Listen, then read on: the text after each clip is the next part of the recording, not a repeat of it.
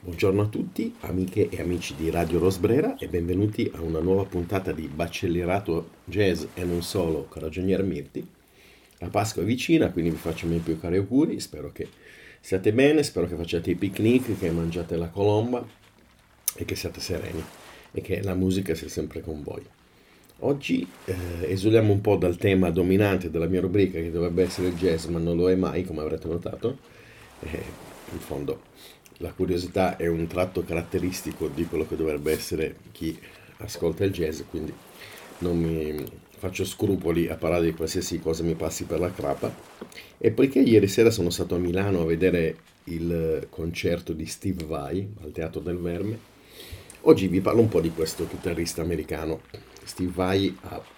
più o meno 62-63 anni, è molto molto famoso, uno dei chitarristi più famosi nel mondo dei chitarristi e non solo. È molto popolare perché ha iniziato la sua carriera facendo il trascrittore di Frank Zappa, poi è entrato nella band di Zappa che ha lasciato per entrare nella band di David Lee Roth che era il cantante dei Van Halen e eh, che negli anni 80 fece due album di straordinario successo e anche bellissimi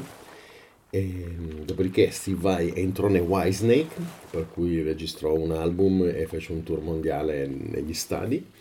Poi insomma da lì si è occupato di miliardi di altre cose, ma fondamentalmente eh, con dei gruppi a suo nome, anziché come turnista. Un chitarrista leggendario per eh, mille motivi e anche famoso perché la sua chitarra eh, che gli costruì, gli costruì Libanez eh, si chiamava Gem e poi eh, successivamente la Universe con sette corde sono stati due strumenti che hanno grandemente innovato il concetto di chitarra elettrica. Quindi sono molti motivi eh, che hanno reso questo chitarrista particolarmente famoso, considerato uno dei più grandi virtuosi della nostra epoca e, eh, ed è anche una persona estremamente simpatica e se cercate dei video su YouTube o sul suo sito, insomma, è estremamente affabile, molto intelligente e intrigante.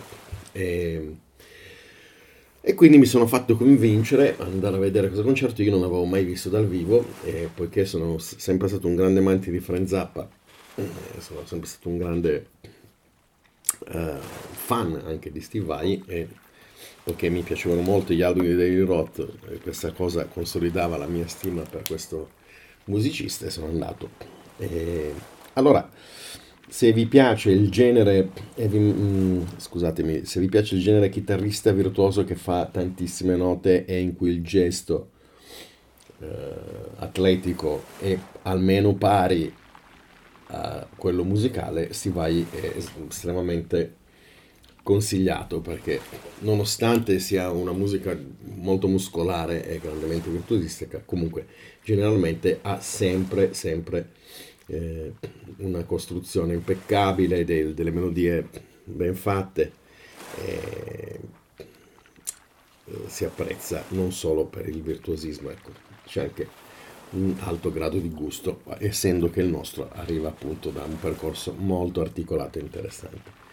Eh, dopodiché ehm, il concerto ha spinto molto sull'hard rock, eh, heavy metal, nu metal, quindi con accordature bassissime, un'aggressione sonora, il volume era insopportabile, peraltro è un po' confuso il mix, ma non ero nel posto migliore, quindi magari era solo una considerazione legata al mio posto. Comunque un concerto davvero godibile. Per quanti di voi si fossero persi però la prima parte della carriera, io volevo farvi un riassuntino che potrebbe essere utile il primo album in cui Steve Vai suona, come nella discografia di Zappa, è del 1981 si chiama Tinsel Town Rebellion. È un album dal vivo che poi ha visto delle sovraincisioni ed è importante appunto perché è il primo album in cui compare Steve Vai nella discografia zappiana. Seguito nello stesso anno da Shut Up and Play Your Guitar, che è un album leggendario, è un album di sostanzialmente assoli di chitarra, quindi come vedete iniziamo già bene eh, di Zappa fondamentalmente con la sua band in cui c'era questo giovane Steve Vai che peraltro viene sempre accreditato come con Impossible Guitar Parts o Strat Abuse quindi era già un virtuoso all'epoca Steve Vai aveva ah, anzi studiato si è formato alla Berkeley di Boston che è un'altra eh, elemento leggendario della sua biografia,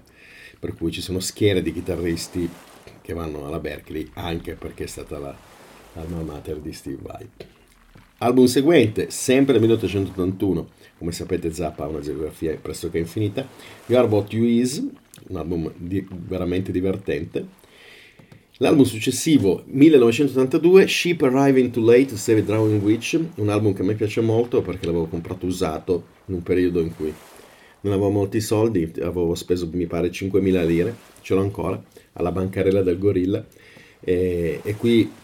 è un album articolato perché sono pezzi abbastanza complicati, ma perlomeno eh, la title track e Non On Now dimostrano la grandezza già di Steve Vai che faceva delle parti notevolissime e molto belle. Album successivo, questo è molto famoso perché la copertina venne disegnata da Tanino Liberatore, che è un leggendario fumettista italiano, per cui c'è questo Frank Zappa a torso nudo, però col corpo di Rank Xerox, che era il, il personaggio di Liberatore. The Man from Utopia, non perdetevi perlomeno la cover e il, il retro di copertina, comunque un disco interessante. E poi succede che Steve Vai fondamentalmente eh, saluta la band di Zappa e eh, appunto entra in quella di David Lee Roth. Con David Lee Roth ha fatto due album che sono tra i miei preferiti in assoluto per quanto riguarda la genialità delle parti chitarristiche, che sono Them and Smile e eh, Skyscraper, che sono davvero, davvero, davvero, davvero molto molto belli. E poi, come vi dicevo, ho fatto un album con i Whitesnake, che non è tra i miei preferiti, e almeno, se vi interessa il personaggio, dovesse ascoltare Passion and Warfare, che è il suo secondo album da solista, che è diventato poi disco d'oro ed è eh, nel mondo dei chitarristi elettrici, diciamo non uh, jazzisti, ma più orientati su rock, un album leggendario perché contiene tutta una serie di robe strabilianti e meravigliose, non solo virtuosistiche, ma anche come gusto, eh, per dire Liberty e Sisters sono due brani che non sono propriamente per virtuosi, ma che sono bellissimi lo stesso. E quindi eh, spero che questi consigli possano aiutarvi a conoscere un personaggio che nel mondo della chitarra e del rock in generale è direi oltre alla leggenda, perché ha fatto delle cose pazzesche e ha cambiato uno, è uno degli innovatori, dei grandi innovatori della chitarra contemporanea. E quindi vale la pena ascoltarlo e farsi un'idea. È anche un personaggio molto divertente, quindi sicuramente non è borioso o noioso. Di nuovo vi estendo i miei più cari auguri, una buona Pasqua 2023, spero che tutto sia per il meglio per voi e per le vostre famiglie. Un abbraccio e a sentirci alla prossima puntata. Ciao!